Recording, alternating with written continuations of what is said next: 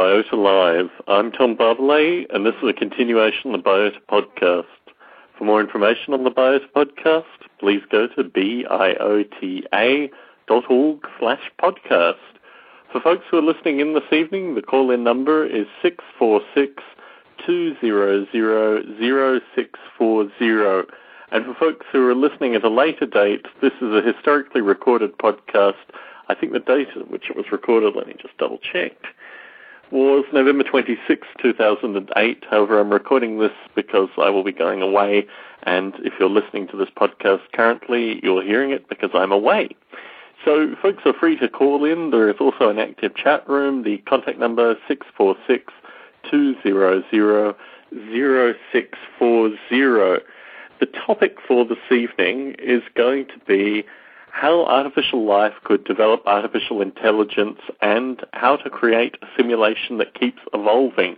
These are, in fact, two topics which are ultimately intertwined, and I'm going to use this evening's discussion to talk a little bit more about how to write these kind of simulations.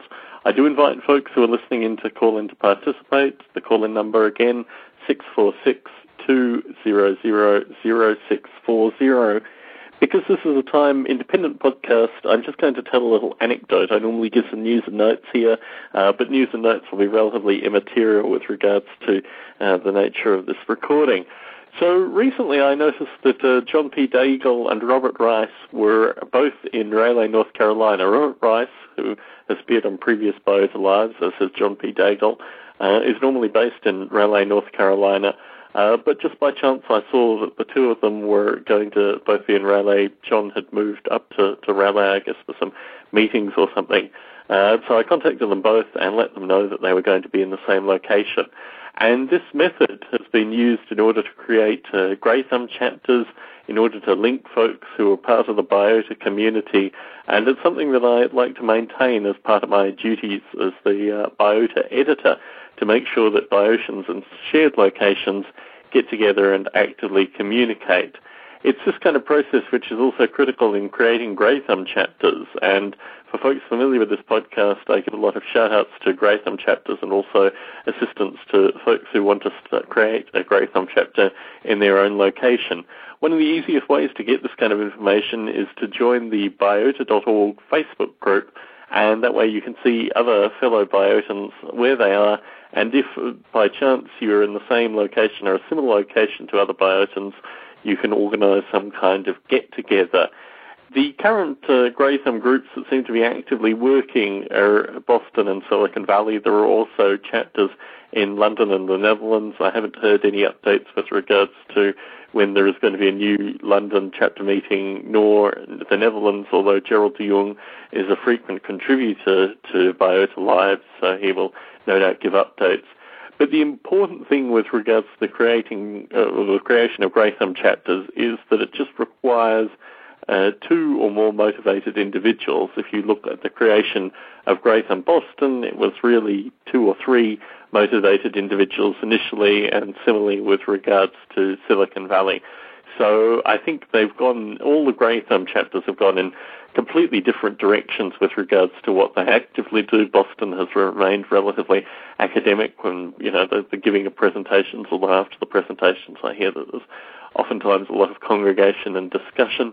The Silicon Valley chapter, in contrast, whilst they have uh, presentations, is really more about a group of friends that get together. And I think what uh, Grey Thumb Silicon Valley has highlighted is that when you have a group of like-minded folk meeting on the same location, there is continued motivation to get together. There's a kind of lazing of ideas and discussion points. And recently, Al Lundell has been giving news stories to, to update the community locally and also give a particular Grey Thumb biota twist on stuff that's coming out in the news. So really, as you uh, you know gather together in groups, obviously you can find your own mediums with regards to what you want to talk about and how you want to hold these kind of uh, get-togethers. But it's really just important in one way we communicate electronically via podcasts, via email, via this kind of communication. But I think the ability to actually gather together with folk and also give feedback and things like that is, is very important. From my own projects, I don't know how this will historically play out, but I am Darwin. Uh, the videos associated with i-am-darwin.org were recorded at the recent Grey Thumb Silicon Valley meeting, and shouts out to Al Lundell for that. As you're listening to this, you may have time still to contribute I Am Darwin videos, but something to consider. The call-in number, again, 646-200-0640. For folks who don't want to call the US number, there is an active chat room which is inviting all participants It will enable you to interject questions, get a sense of what is going on if you don't understand what is being talked about. But the topic for this evening, how artificial life could help develop artificial intelligence and also how to create a simulation that keeps evolving. Now, when I came to these two questions, and these two questions were submitted by Rudolf Pennekoff in the Netherlands, shout out to Rudolf for submitting these two wonderful topics, it occurred to me that they were fundamentally the same problem. But I think in order to come to this conclusion, I probably need to take a couple of steps back and do some analysis with regards to the questions of artificial life into artificial intelligence and also the questions of kind of continuous evolution in artificial life simulation. So the first question is really what is intelligence? And per prior narrative, if folks can go back to the uh, Roy Plotnick uh, Can Artificial Life Explain the Cambrian Explosion podcast, you may remember Roy giving a basic interpolation of um, kind of floating creatures in the Precambrian period that moved into feeding grounds and how they sussed out where these feeding grounds were and how this motivated intelligence in some regard. Slowly but surely it moved in that direction. And through my own development, my own thinking, I have always thought of intelligence as a kind of continuation of evolution. It's a, a kind of survival method which really exists on the same continuum as things like big teeth. Uh, so, you know, from feeding ground searching to carnivorousness, I mean, it is all part of the same continuum in some regard. And when you look at intelligence in this way, it is in some way removed from uh, what I like to consider the anthropomorphic divide, or just the idea that there is some kind of human superintelligence which is far greater than any other creature. This is certainly echoed by uh, recent conversations with Dick Gordon, and I think it's an interesting line in the sand with regards to artificial life simulators, is how they come to uh, approach intelligence, and certainly I'm going to discuss this a little bit more in this very podcast.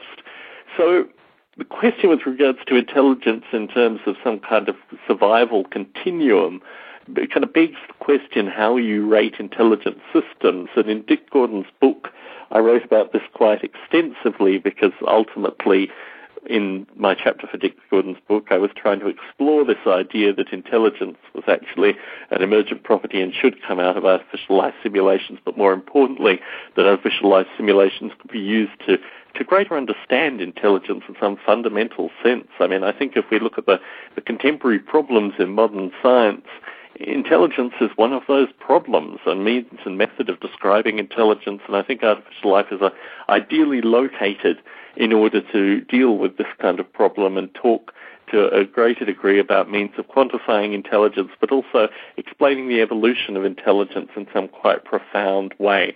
So in Dick Gordon's book, the, the metric for intelligence that I use, and this was mainly due to the fact that I wanted to characterize systems that were more intelligent than humans and find a good metric to understand where human intelligence fitted in the kind of uh, phylogenetic scale of, uh, of intelligence capacity with the view that I wanted to show that there were vastly more intelligent systems than human intelligence and you always need a good metric in order to conduct that kind of proof. So the metric I came down to was how hard the systems were to kill with regards to, you know, what the necessary stopping power was. I think I used a, a Teddy Roosevelt metaphor in this regard. But the idea of kind of exponential values relating to, uh, you know, it, it, took one human to take down the intelligence system versus 10 versus 100 and so on. And this creates an exponential metric where, you know, when it takes one human, the, the um, let's call it Barlow intelligence metric value is at zero. Uh, when it takes 10 humans, the metric value is at one. When it takes 100 humans, it's at two. So this kind of progression with regards to uh, intelligent metrics, and of course it begs the question that there are negative exponents as well, where it uh, you know takes far fewer than a single human, or actually proportionally um, less intelligence in order to kill an intelligent system. So therefore, you have a kind of continuum of values between, you know, negative some large number and positive some large number as a means of defining intelligence, where you would assume a human would exist somewhere around zero. So from this metric, you then return to the idea that um, uh, there's some kind of predatory behavior which is fundamentally intelligence, and I think this is a an interesting metric in terms of simulating artificial life environments to use to, you know, filter back to intelligence. I think it provides, um, you know, some kind of continuum link between finding feeding grounds in some regard and moving forward into, you know, creatures that hunt and uh, uh, are cannibalistic or parasitic or all these kind of interrelationships which can uh, you know, lead towards survival and don't necessarily need to end in death as well. I think, you know, the metric is a, a deceptive one in terms of talking about actually killing intelligent systems, but uh, I'm sure there is some uh, parasitic analogy in the metric somehow. So, moving from this example, it begs the question, how is one even going to create a simulation where one can have predatory behavior evolving? And if you kind of took a step back and looked at the uh, artificial life systems on offer, certainly the ones that are talked about frequently in Biota Live, it, it begs the question, how can so many different and divergent sets of simulations all converge on this one term, artificial life?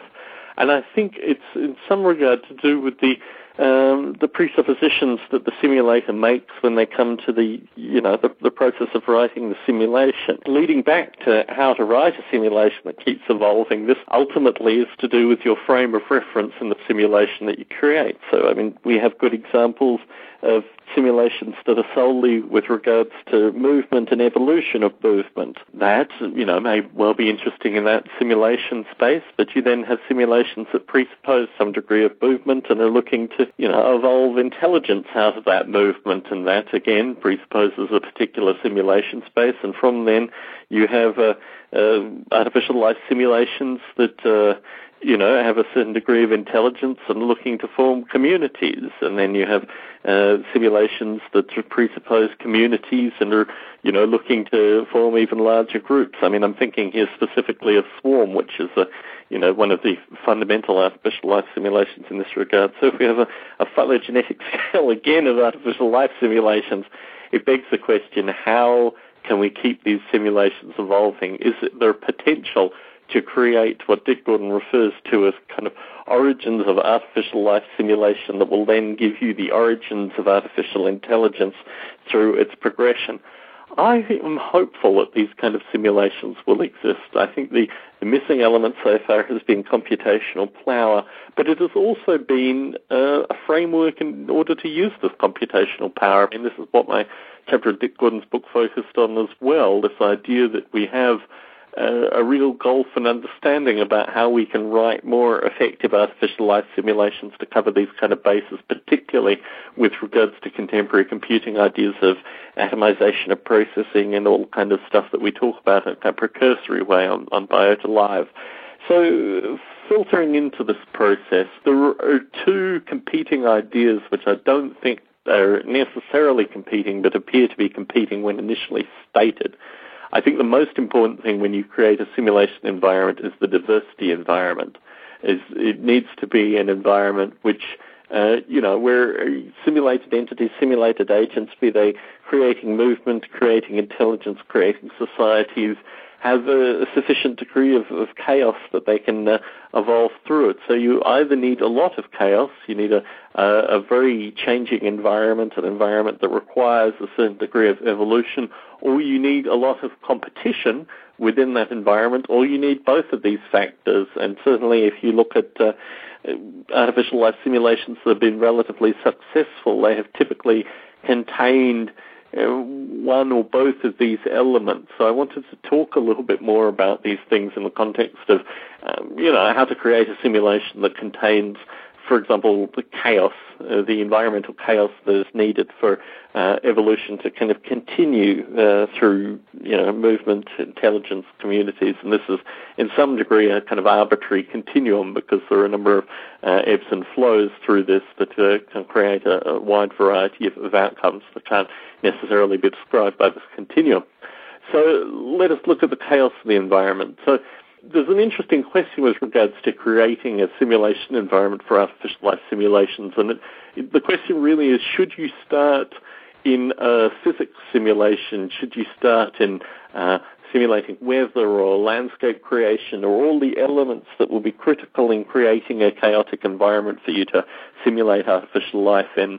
My own view, and I think this comes through uh, my development of Noble Ape and also the assistance that I've given with other folks, uh, the ALSIM folk, uh, um, you know, Dave Kerr, Passively, these kind of folk. There is some great benefit in actually creating a, a physics simulation or an environment simulation first, or at least pretty heavily in parallel with the initial development. This has a, a, certain degree of complexity, a certain degree of depth. We're going to be talking in a, in a later podcast about an artificial life curriculum. And I think this is an important question for artificial life developers or folks that are interested in starting artificial life development is, is there a kind of precursory or is there a barrier of entry with regards to creating these kind of simulations? And to a certain extent, just as a kind of popularizer of the ideas of artificial life, I wanted to say, no, there isn't, but fundamentally there are some basics that you probably should get used to, obviously, things like programming, but also there are various simulation metrics that are useful. Uh, an ability to write uh, standard time evolving simulations associated with very simple things is a skill that is worthwhile when you start creating an artificial life simulation. My background prior to writing Noble Ape was um, with a variety of different kinds of simulations, landscape simulations, uh, various kinds of uh, flight simulations, UFO simulations, UFO flight simulations, standard games, basically, these kind of things where you are creating an environment and working through that environment in such a way that it provides you know, things that are interesting. Ultimately, what I'm talking about here with regards to complexity and chaos in the environment, it's relatively critical that these things come through the simulation as you start it. So what do you need for that? Well, I started writing these kind of computational mathematics simulations at a relatively early age. Certainly I was using principles in calculus before I understood what calculus was fundamentally, the ideas of kind of DT time components and these kind of things I was writing considerably before I actually understood what the math was. But you need to have this kind of play element in order to create a, a relatively basic simulation environment. The two examples that I have offered in my notes relate to um, flowing water and chaotic weather, but also things like changing terrain uh, and challenges that require evolution of movement or approach.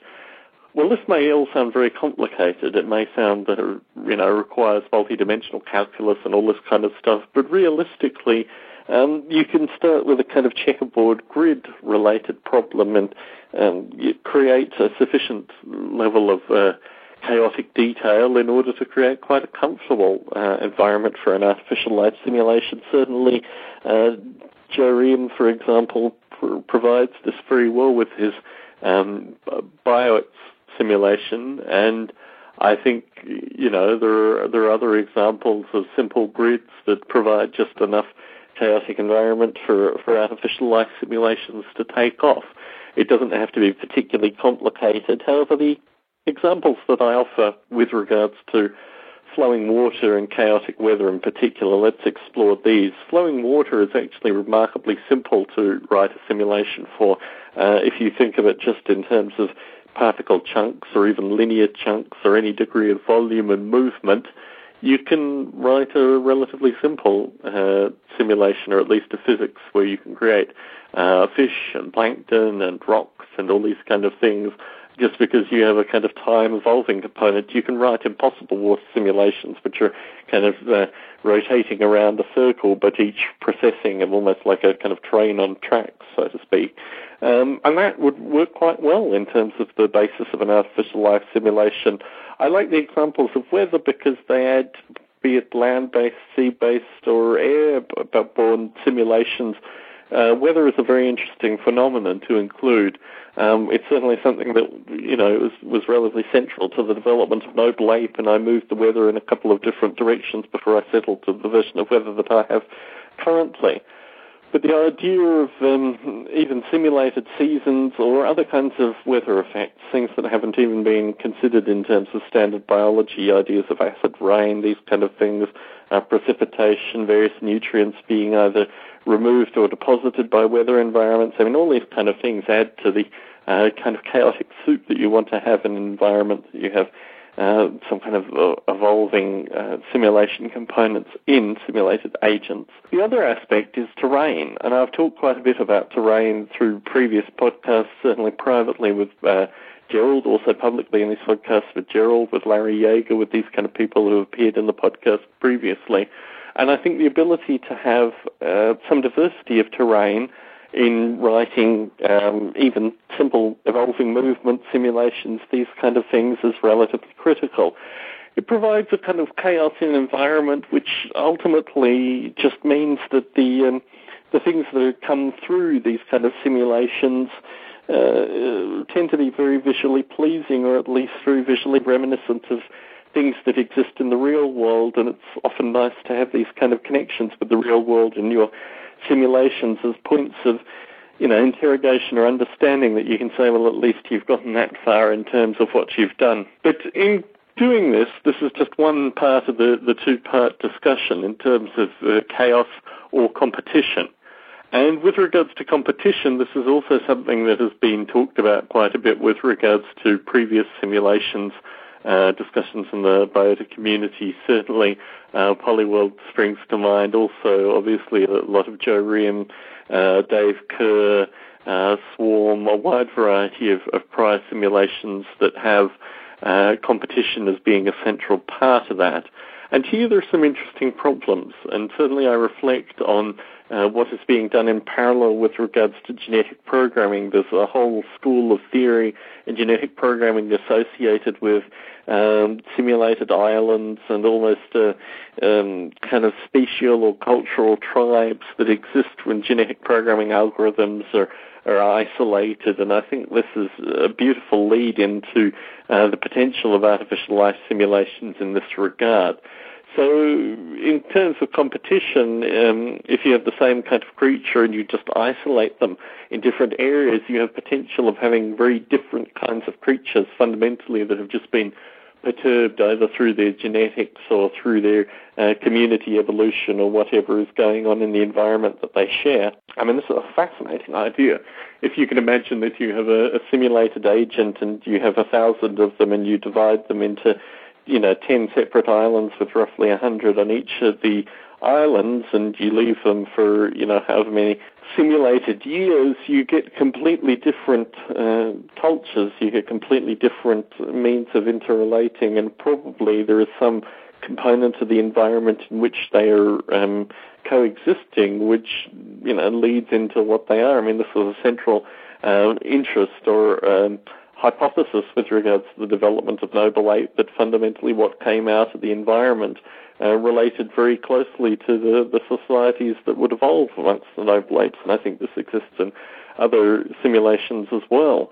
It's a fascinating idea, and certainly if this is triggering anything in the in the folks listening in or the folks who are interested in uh, writing their own simulations, I think this is certainly one to try.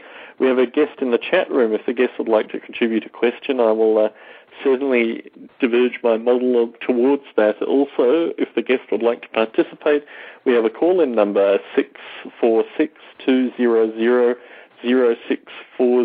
It's a US number, so you can either participate through the chat or you can call the number in order to participate.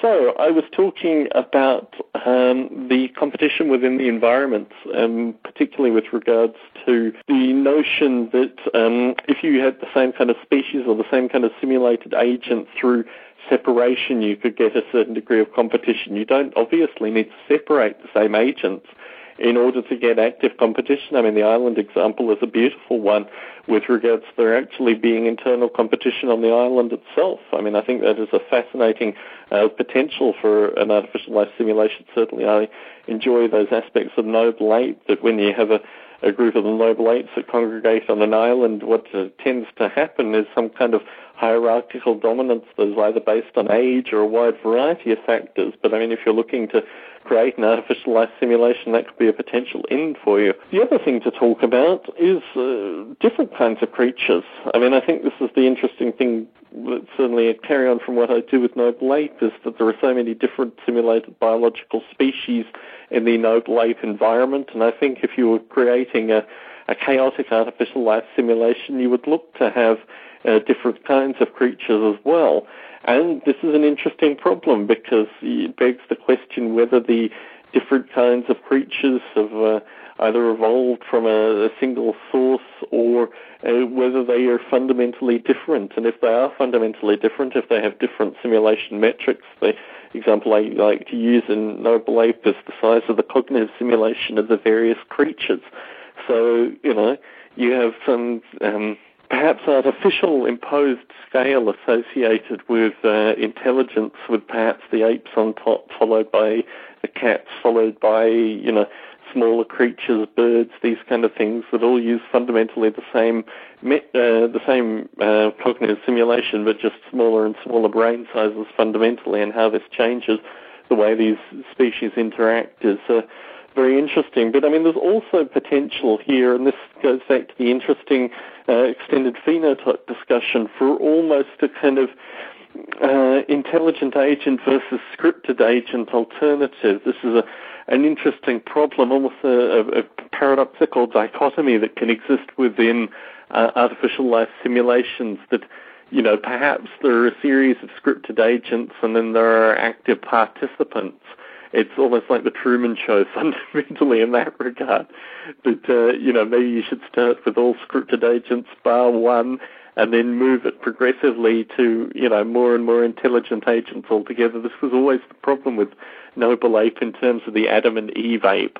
The concept that um, no matter where you started the Noble Ape simulation, you would have to either have a situation where there were um, maybe half a dozen baby apes that mysteriously washed up in the environment and then started evolving based on the fact that they had an ability to survive for a certain length of time in order to create a culture and environment you know, versus the problems that um, you know would come out of, of having a infant ape-like creatures in a relatively high predatorial environment, or at least certainly one that wasn't necessarily suited for this kind of uh, you know this kind of setting. So it's an interesting problem when you create these kind of simulations. I mean, how do you start this setting? So if we look at this kind of dreaded dichotomy where you have a situation where you kind of ease intelligence into the simulation by uh, starting off with all scripted bar one and then progressively moving down, it begs the question whether you can have a kind of always um, a group of agents in the simulation which are fundamentally scripted.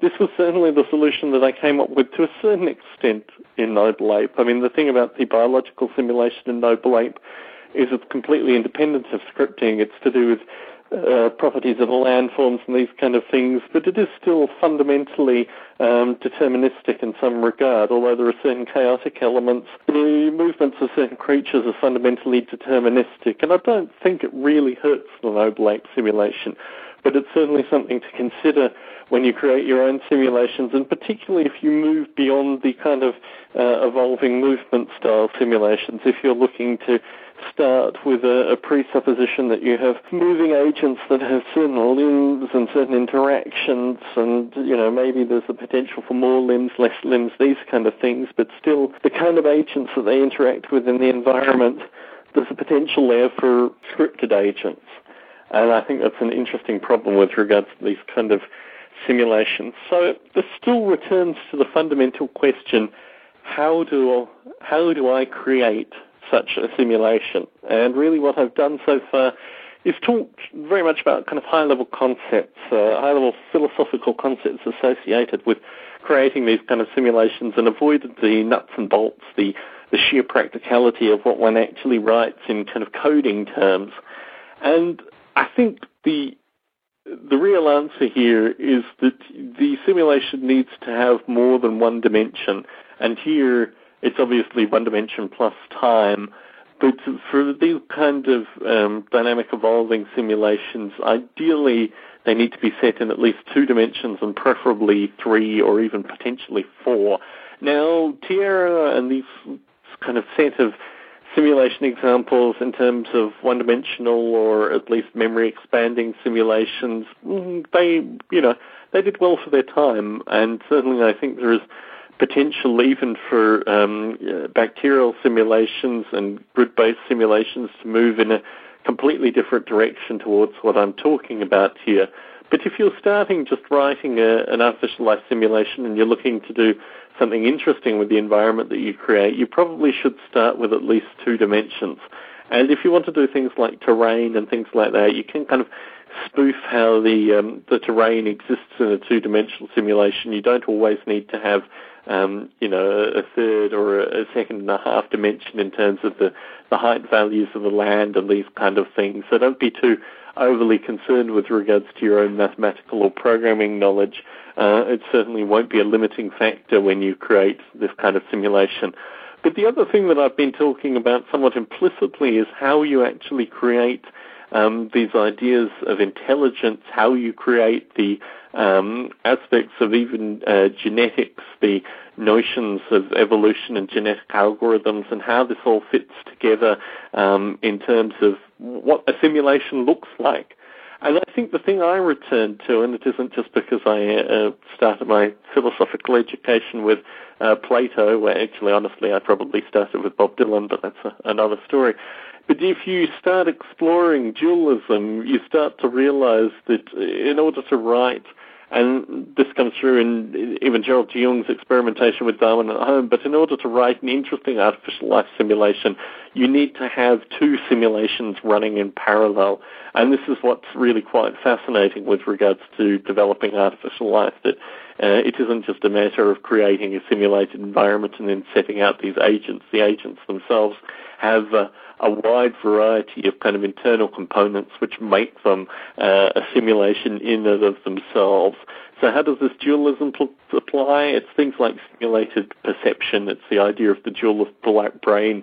And here I think beautifully of Polyworld. I mean, Polyworld's a great example of this. There's a, a, you know relatively rich external world that the sea monkeys live in, and yet they have a very detailed and almost hardwired internal neural network system um, that Larry Yeager talks about how much time he spent in all these kind of weightings in the neural network and these kind of things. And this is an important secondary simulation.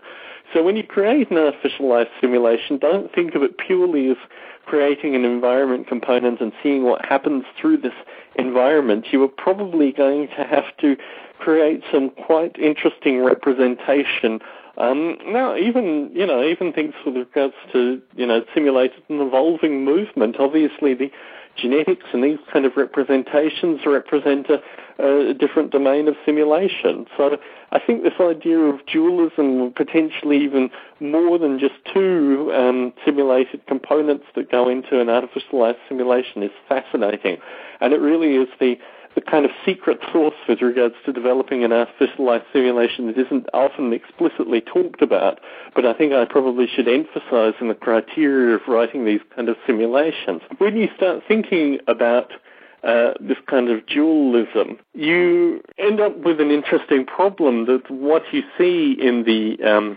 the you know if you're simulating a landscape, if you're simulating weather, if you're simulating uh, you know various biological processes, and then you're simulating intelligence and you're simulating ways of coping with all these kind of things and you're simulating genetic evolution and you're doing all these kind of things in parallel, you start to realize that there is in fact a subset of the mathematics that you need to use and this is fundamentally what I return to and in Dick Gordon's book that if you can use mathematics that is applicable to all areas, you'll probably get slightly faster uh, results than if you use a different method of modeling, uh, for example, you know, various biological processes or simulated agents versus, um, you know, internal perception or these kind of things.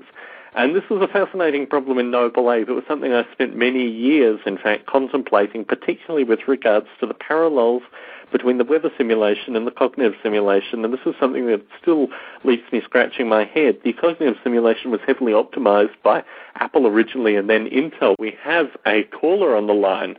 I, I wanted to phone in. Hi, how's it going? I'm I'm doing fine. I just wanted to say, hey, hey, uh, Dom, Tom Barbalet, uh, it's good good to talk to you. Uh, I, I think you're all doing really exciting work. You know, that's uh, that's why I called. Terrific. Do you have a particular interest in artificial life? I worked with like a, Avida for a long time. I tinkered with Avida for a long time, and I just got genomes that got shorter and shorter. Uh, I've written some of my own stuff. I think all the algorithms involved are really good, just as a search for solutions. You know, I want to see Earth physics in these simulators and get the things that are making technology as soon as possible that we can copy. Technology we can copy. Yes, I think there are so many uh, potential directions in terms of your own use of Avida. Um, I mean, what kind of what kind of abstract things did you did you build from it, and how did you, you know, add to Avida as a, as a project? You know, I haven't I haven't been like hacking on Avida. You know, just with the configs. Like uh, I would have them I would have them add all the children to just the end of a line, and then it would wrap at the end of the screen and uh, start overwriting the, the oldest organisms.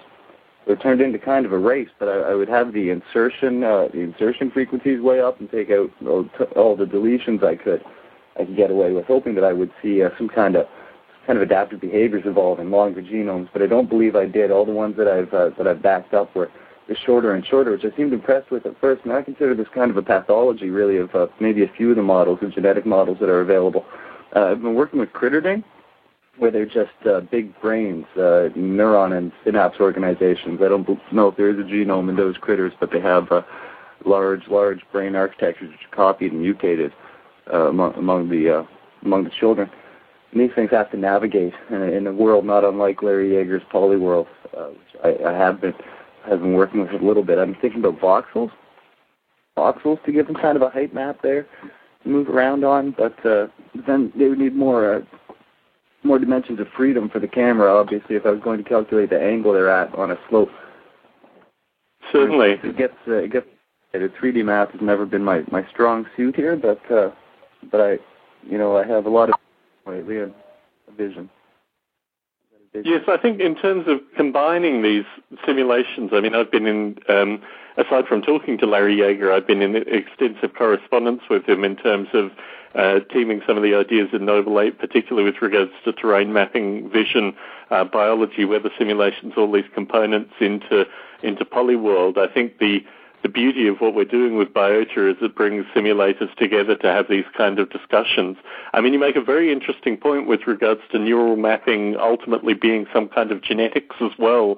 And I think this is something that, uh, you know, Larry worked on um, in, in Polyworld in particular. What would you like to see in future artificial life simulations? Well, I, I think, and I, I haven't used Polyworld yet, but I think, I think the brains in that must be uh, extrapolated from the genes, sort of procedurally generated, which kind of means the, uh, the total brain space is, is, uh, is less than higher. On the other hand, a brute force search might not, might not be ideal either, since the, uh, brains in nature are all extrapolated from, from a genetic code. You know, me, I, I'd rather, uh, uh, I, I think that what we should want, really be doing is specifying more rigid parameters for these models. Um, I'm, I'm, thinking in terms of like CRAD simulations, etc., where we have uh, fairly narrow fields that we try to uh, evolve the contents of, uh, just for specific types of uh, types of behavior, this sort of thing. Certainly, I mean that's what I've, I've written on recently. I think the idea of um, creating competitive parameters between artificial life simulations is critical, and I think um, certainly uh, Polyworld and Avida and all these kind of things all, all lend themselves to uh, competitive parameters.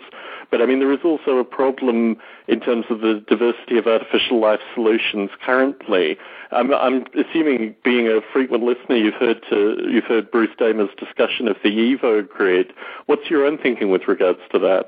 Well, I think that's very exciting. This kind of work uh, obviously lends itself to, to distributed computing uh, uh, strongly, strongly distributable. If it can be worked out so that we can have a project kind of CPU hours they're turning over on BOINC right now. I mean, every day they produce uh, hundred CPU years on some of those projects. It's just unthinkable. I know. I know. There's a project there now with a guy who just did a 50 billion, 50 billion generation run on some kind of a uh, some kind of a machine code soup. Uh, 50 billion generations. You know, that's terrific. So there has to be uh, there has to be something worth seeing that uh, scientists will want to see. If we can if we can get something like that together, you know, a one two year run would uh, would be worth much much more than that, many hundreds thousands of years. Certainly. So, do you think there's a, a problem with regards to uh, language or basic fundamentals in terms of these artificial life simulations coming together? Do you think it's something that you know the intellectual contributors uh, need to have a kind of meeting of minds and work out standards? I mean, this is the fundamental problem with regards to the Evo grid. I mean, what's your own thinking on that? Obviously, if if, uh, if there's any way, you know, that uh, that it can be split up into many applications, so that uh, so that you can a- activate various really uh, various fields, uh, fields of interest among the people who download these screensavers and are participating, you know, so they have their fish, or their walkers, or climbers, or, or whatever they want to have. Then, of course, you have these structures being exchanged if possible. Uh, that that seems to me seems to me to be the uh, you know the really compelling aspect of this model is where we can have sort of novelty evolved in, in one model, uh, switch over to another model where perhaps it, it would not have evolved there. Um, this could really that kind of injection of novelty, the possibility for uh, evolution through traversal, I think, could remove some of the uh, some of the tendency of some models over extended runs to stop at points where they kind of require you to write out write out your uh, ge- genetic data at that point and uh, change change the parameters in order to bootstrap the next the next phase in the development of, the world. Really, uh, really a problem I, I've seen again and again. If I had some kind of an overseer function that was just uh, and knew everything I did and, and changed the parameters for me, you know, there would be no reason to uh, to to attend these runs. But again, if uh, if these things just migrated when they hit a certain merit, or uh, or, or literally the edges of the world, and uh, and things were falling in from from the edges, and there would be uh, selection pressures and and so on and so forth, and just a lot of compost there as well. Something you can really begin to visualize and sort of go for a long time but uh, but an, an, an inspiration. You know, I I I want to uh, I want to see parts of it running right away. Even just simple uh, evolve programs to write strings or, uh, draw pictures or anything, and then and then get it out there. You know, some simple uh, even do it on peer to peer.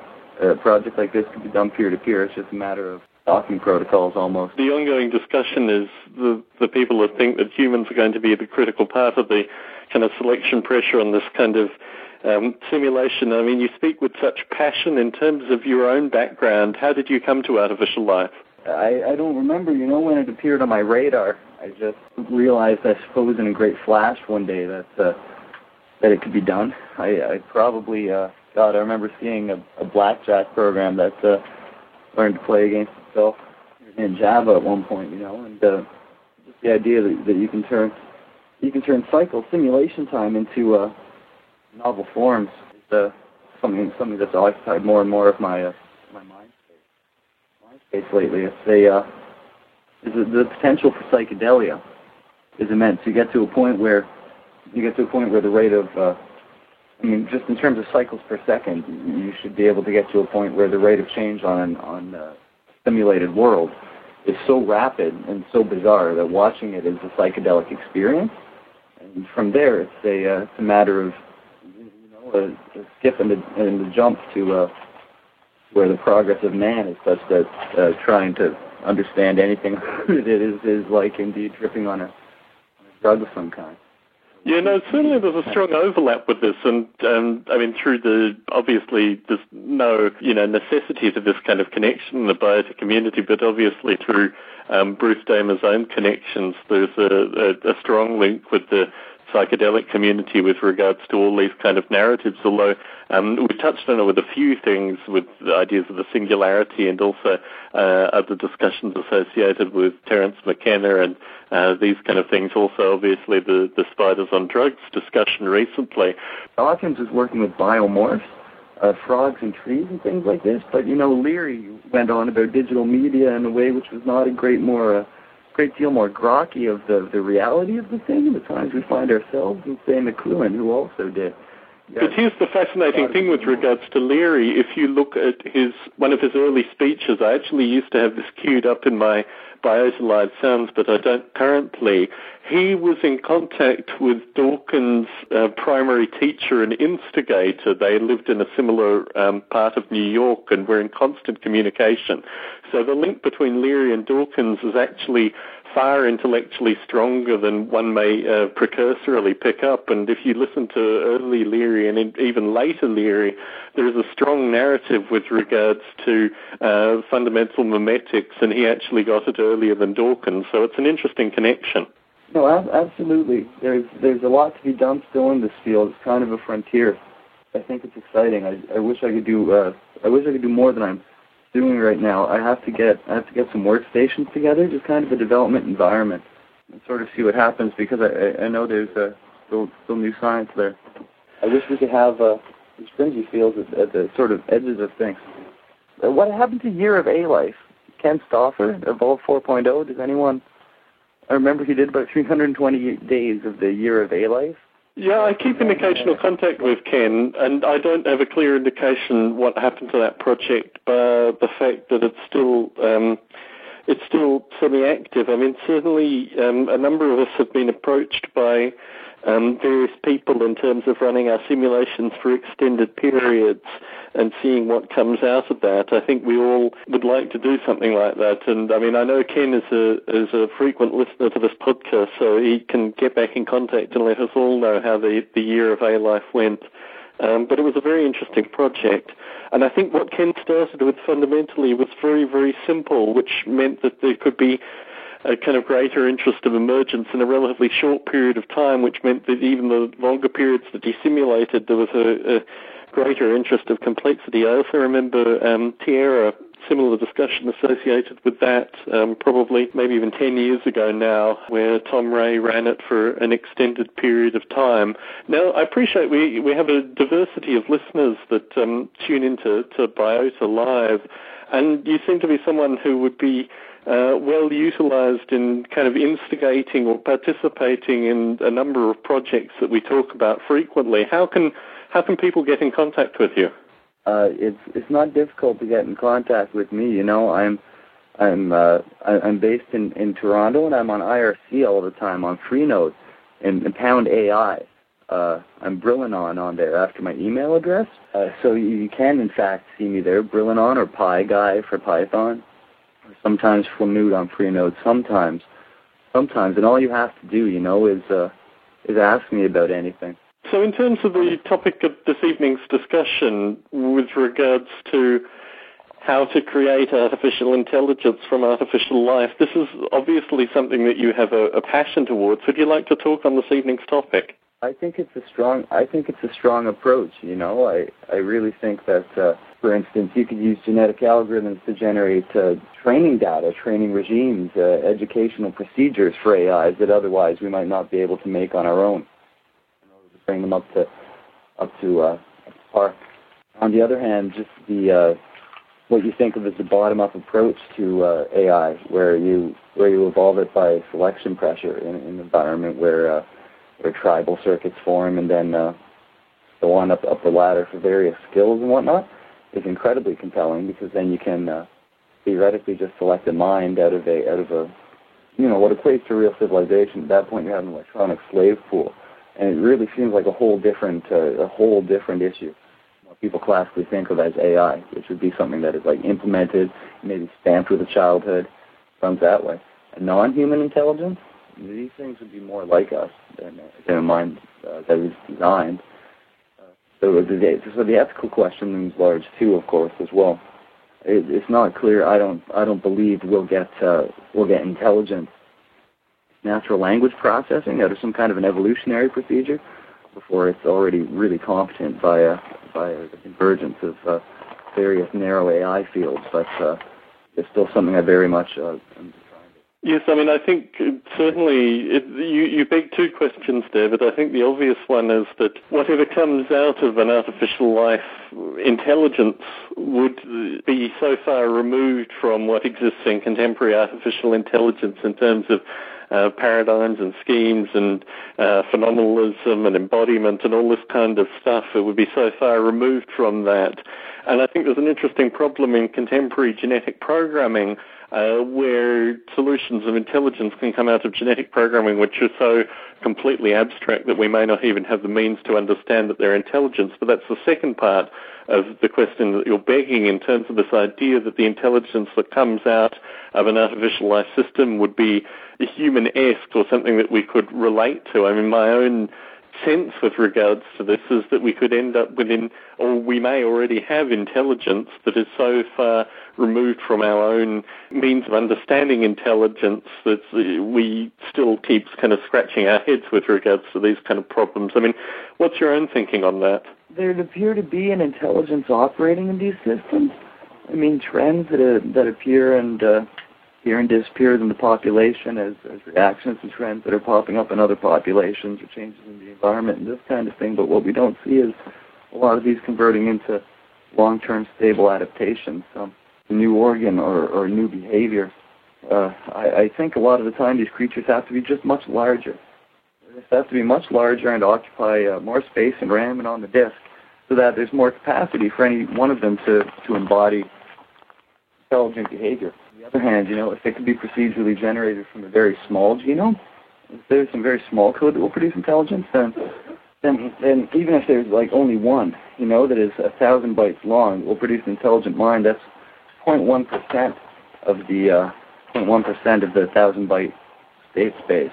That's nothing. It would take no time to find if you had a test for intelligence to imply that you know all, all the programs of that uh, that length. Now I don't know if there is an intelligent 1,000 byte program, but it is still only 0.0001% of uh, of a megabyte. You know, of of uh, 100k. So so very much on the horizon. Like how how big is it? They're the smallest intelligent program we can find by a by a random walk you know how big. I mean, the distributed.net is, has been going on worse odds than that for over a decade, worse odds than I can imagine. So, I mean, this return, I'm not sure if you heard the, the start of, um, of this evening's uh, monologue, but my own definition with regards to intelligence is that it's on a continuum and, and very heavily associated with survival. In fact, ultimately, intelligence is a just an adaptive process in order to survive. And if you use this metric with regards to survival and associate it with intelligence, uh, a lot of the uh, glamour, or may I say, uh, wrong-headedness associated with what we typically characterize intelligence as being is removed. And I think certainly, if you look at um, a wide variety of systems which uh, exist and are observed and have an ability to survive independent of human maintenance. I think this is the the interesting question with regards to intelligence is what is what is slightly more than persisting sufficient to actually um, you know merit intelligence for this metric. I mean, what's your own thinking in terms of describing intelligence purely as a means of survival? Well, that's the thing, right? Is is uh, having kind of a having a fitness function that we can really sympathize with. We need to find X amount of food breed in a certain amount of time is a really good way for us in watching them to expect to see behaviors that uh, we would recognize as intelligent. It's good because it's not abstract. But again, I would argue that maybe if we can if we can implement behaviors, even if you have machine code creatures, right? So some some of these models have creatures that are evaluating machine code in order to move around. In in, in which case, in which case these things can uh, can have certain behaviors, sorry, evolved in, in isolation, sort of in uh, arena situations um, turning corners, uh, moving around one another, uh, understanding that food is nearby, this kind of thing. And uh, we, have, we can really have these components assembled, uh, piecework into uh, in, into a system which which makes calls to them. This is something seeable. This is something seeable. I I'll, I'll tell you I've uh, I'll tell you one thing I've thought about just as far as evaluating uh, an assembly code uh, script goes in order to uh, produce an organism.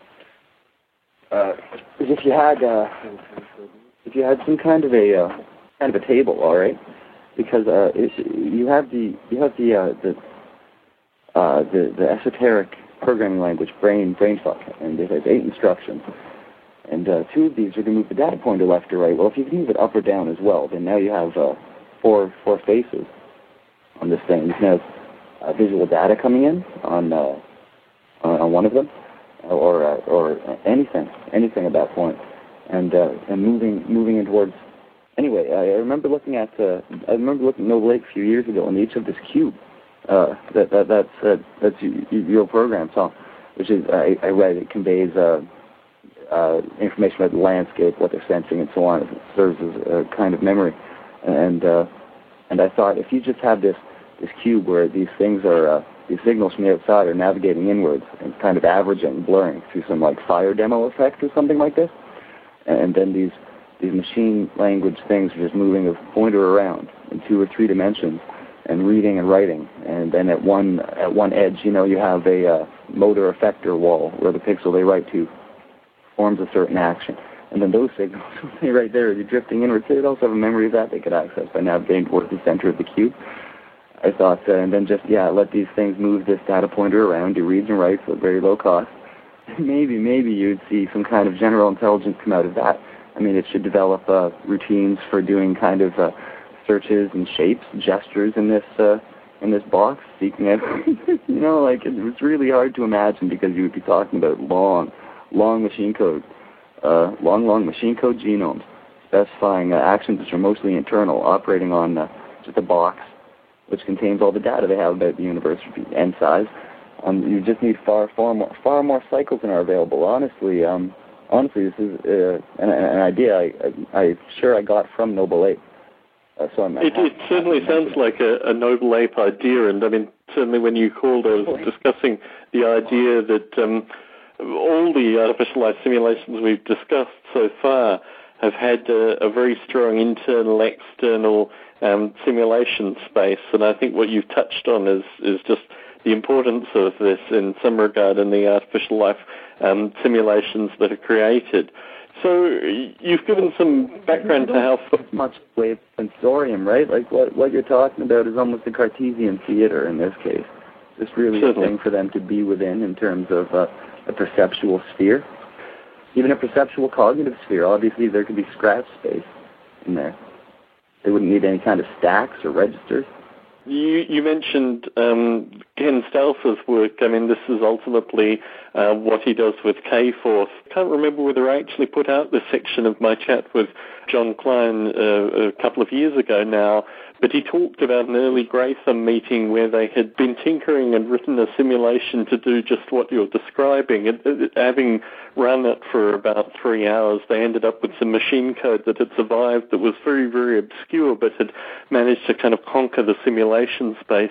And I think what you're describing is, is exactly that in some regard, but within a kind of internal cognitive simulation. I mean, in writing down the notes for this evening's show, it occurred to me that we could move even past dualism to where there could be uh, multiple layers of kind of simulation space that were critical. I mean, ultimately, this is what you do with regards to some kind of uh, um, intelligence metric and some kind of genetic uh, genotype phenotype metric. I mean, this is what more complicated artificial life simulations seem to be all about. It's like things like Core Wars, but all the code's so deeply entrenched, there's no way it can write to other code. Only in the most tortuous manner can these creatures affect their environment, or indeed the creatures around them in any way whatsoever. But It still um, seems to me like a, uh, a very, very rich form of embodiment.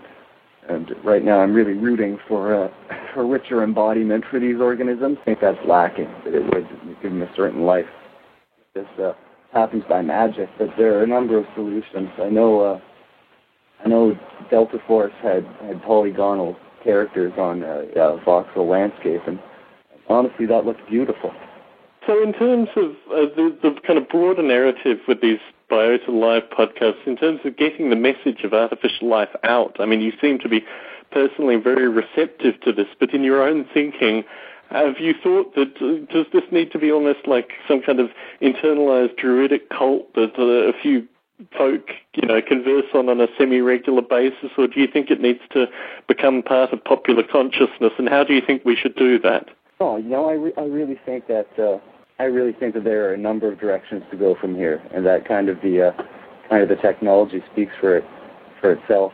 Uh, I don't think we've uh, visualized all the applications. I've uh, I've thought about EvoGrid Deep as maybe being one of the uh, one of the lead-in applications for nanofabricators. It's uh, almost hard to imagine applications that would demand their uh, production enough otherwise. But uh, obviously, these all these things get uh, the, the use the use for these things become more apparent as, as we approach uh, times that will demand them and indeed enable them enable them more entirely. Uh, this is uh, still still a very exciting time to be alive. I agree. I agree. That's actually going to be our, our topic um, tomorrow for American Thanksgiving probably 2600 for a little while. And in Toronto, uh, in, in near here, a few few years. I think we're starting a, uh, a Grey Thumb meeting if I can. I'm talking to a few people that uh, I know that would be a good way to sort of uh, pool pool the the mind share as well as uh, whatever whatever else we can do in terms of. I mean, if I could get an industrial space or something, you know, like what the Loft had in Boston, to just kind of set up a bunch of machines in and I mean, I wouldn't have to worry about the power or whatever. Just somewhere with good power. Right now, this seems to be a hot, a hot button topic. Certainly. I mean, I think if you look at the if you look at the biota community in in Canada, there is uh, there are a number. I mean, obviously, you you have a number of people, Dave Kerr, Dick Gordon, a number of participants who have Jeffrey Ventrella spent a long period of time in Canada. There are folks in Montreal who I think have a, a, space that would be ideally suited for this. So, I mean, I think in terms of Canadian biotans, there there is a good crop for you to communicate with. No, it's true. Canadians have always been sort of an unknown quantity, but it's not so bad. You know, I've I've attended a few conventions in the states, and I felt like I felt like I uh, I understood. So I'm not too scared about uh, missionary work. I hear what you're saying. So, I mean, in terms of the narrative that you described, in terms of the potential and also the aspects of psychedelic crossover, I mean, obviously Dave Kerr um, has, has a long-term interest with regards to all these kind of things, and he sounds like someone you could uh, jam with an extended length with regards to all these aspects. I think, you know, there are a number of folk in Canada who are, are like-minded with regards to their passions of artificial life and also the potential for it to go in the wide variety of directions that need, you know, visionary minds such as yourself thinking over long periods of time with regards to these kind of issues. What kind of topics would you like to hear covered in future Biota Lives? Geez, I don't know. You know, you just you, you cover the spectrum kind of, of all the time, so it's it's hard to say. You know, if if I think you're missing anything. It's it's it's it's been for me just kind of a field to to go in and out of during uh during spans of hard work, and it's always it's always comforting to me to know that uh, there are people still thinking about it doesn't seem to field seem to come and go before. Well, what you really have to do, I think, is at least pull together so that there's there's a community out there of some kind that, that people can go to for the state of the art, but they aren't reinventing the wheel over and over again and uh, sort of having false starts. Really want uh, more patches, more contributions to uh, so i am going to uh, I'm going to fork I'm going to fork Critterding, make a special copy where everything that dies has a secondary fitness function applied, a score based on its behaviors in life. So affect the chance of being reincarnated. It's actually really, really useful for doing fast, high frame rate runs. I think it will help. This kind of thing. This kind of thing. It took nothing, you know. It took nothing. It's uh, a uh, hundred lines. It's an interesting problem with regards to the issue of reinventing the wheel and also the, the fundamental nature of the kind of hobbyist artificial life community. I mean, if you talk to a number of folks, even occasionally myself included, the aspects of reinventing the wheel is in large part part of the fun, you know, the, the nature of kind of making a better wheel in some regard or, or making improvements to the wheel seems to be a kind of recurring narrative. And I think it's fundamentally the nature of the wonder kind of hobbyist mentality that a number of artificial life developers share. What's your own thinking with regards to this problem of, in some sense, needing to reinvent the wheel and also needing to build on from that?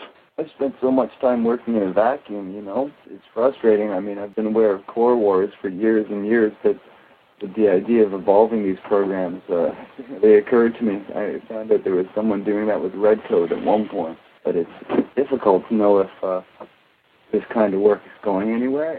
Every now and then I'll go to YouTube or go to Google Video and I'll just look up artificial life and see if there's any runs that people have put in, like uh, someone with a new PC and a copy of 6 Theater who's done like a million generations or something like this. To might be really worth seeing.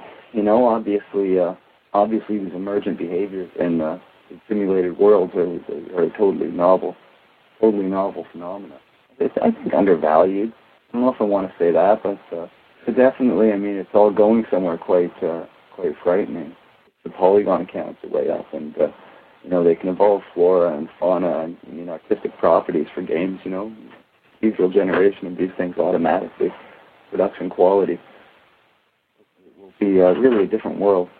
Certainly, and this returns to the idea that humans are the, the fundamental selection pressure of artificial life. I think you've, you've raised a number of really interesting points this evening, and certainly I, I feel my own, you know, responsibilities with regards to kind of keeping a number of these narratives alive through um, future Biota podcasts.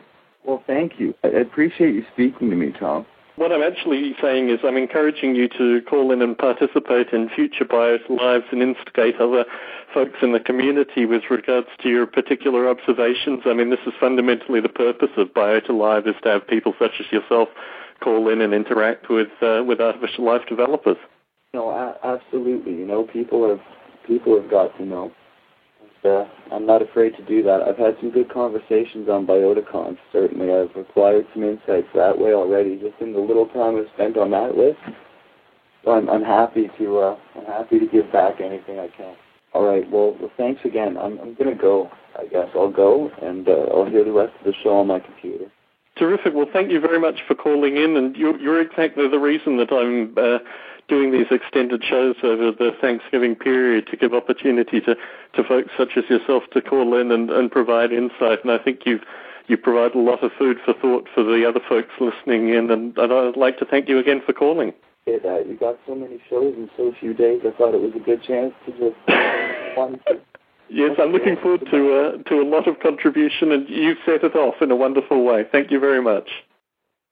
So that was an interesting caller, and this is exactly the reason that I'm uh, doing these uh, biota lives currently in order to get this kind of productive feedback. Where was I in my discussion? I think I was talking about the relative complexity associated with creating these simulation environments and in fact that they were simulations within simulations. This raises a very interesting point, which uh, the caller also raised, this idea that the stuff that Dick Gordon was initially talking about associated with the origins of artificial life, this fundamental idea that we need to have components from which can come artificial life. The same is true with regards to uh, having components which can evolve to produce ideas of intelligence in terms of survival. So in order to create this kind of long-term evolving system, the question is really still out there do we need to develop new methods of simulation or do the existing methods of simulation work? And I think certainly the topics that we've discussed tonight with regards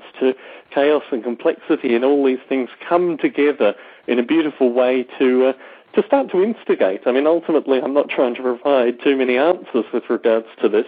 Um, I'm just trying to provide some degree of instigation for folks such as uh, the, the caller who called in and other folks that are listening in to potentially start their own artificial life simulations or perhaps not necessarily reinvent the wheel, perhaps instigate existing artificial life simulators to move their uh, projects in the right direction. The final part that I wanted to make was the fact that all this comes back to code. This comes back to source code and ideas that need to be written in terms of programming. You need to take the philosophy, take the insight, take the discussion, and actually write that down in code.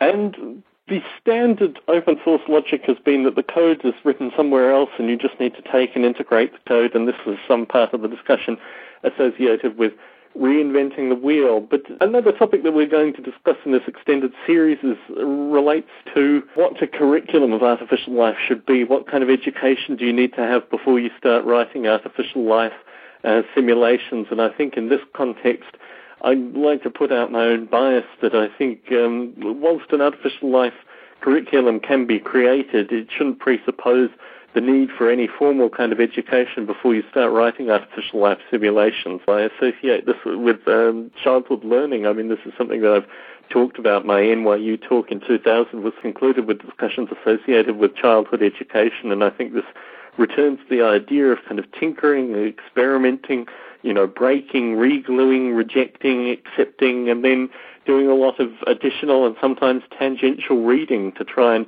instigate new directions. I don't think a lot of the skill set that can be discussed with regards to creating an artificial life simulation can necessarily be learnt. I think a large part of it is more to do with instigation and just general interest, basically, in terms of, uh, you know, constantly, in some sense, reinventing the wheel, but realistically looking at aspects of life that you are looking to simulate and a sufficiently detailed, complex, chaotic, sometimes competing environment in order to create an, an evolving system, or at least a system that continues to evolve far beyond uh, the scope that one would originally assume, a kind of a, a super emergence, which is ultimately the goal of, of every artificial life simulator, I, I would probably guess. You know, there may be some exceptions. Returning to this idea of open source, I think the problems associated with existing open source applications which aren't specifically tailored to artificial life deals with this issue of processing complexity, some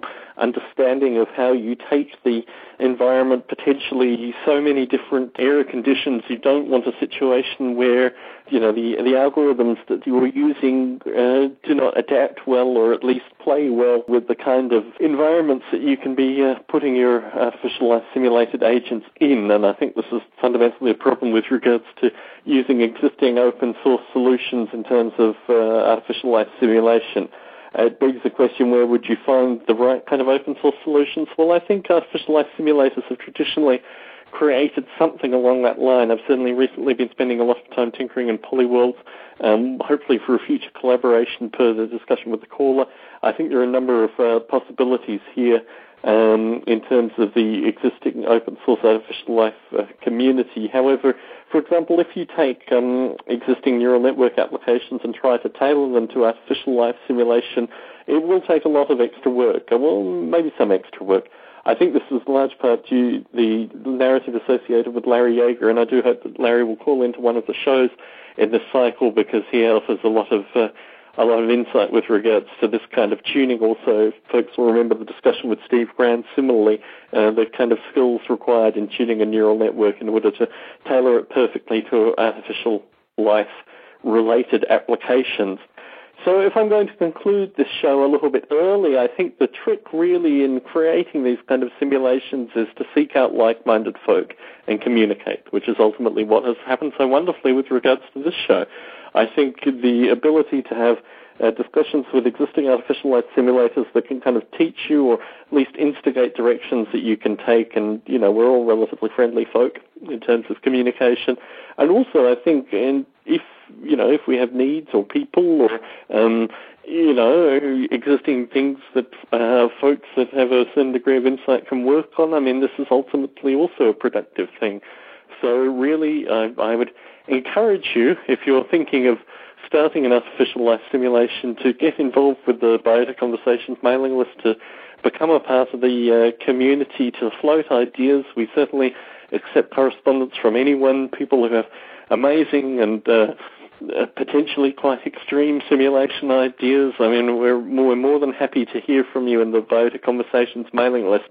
In order to find that mailing list, biota.org click on the uh, mailing list links at the top of the uh, front page, and that will show you the Biota Conversations mailing list. And there's always quite a bit of traffic going through about a, a variety of topics. Obviously, stuff we discuss on Biota Live and other topics um, relating to, to general artificial life discussion, associated news stories, various stories that would be applicable in some regard to artificial life developers.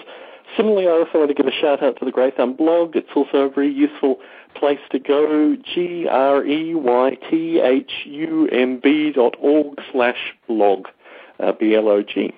Great place to go for news articles, additional instigation, this kind of stuff, if you're looking to create these kind of simulations. So this has been the first of the uh, extended Biota Live recording sessions over this period. I'm not sure when this episode is going to air specifically, but it's always wonderful to have callers who are willing to call in and jam on uh, any number of topics as has happened this evening. So I'd like to thank you very much for uh, for listening to this podcast, and there will be uh, future ones like this, no doubt, coming out in the feed. It's been a wonderful opportunity to uh, to share ideas with the community. Anyway, Tom Barbalet signing out.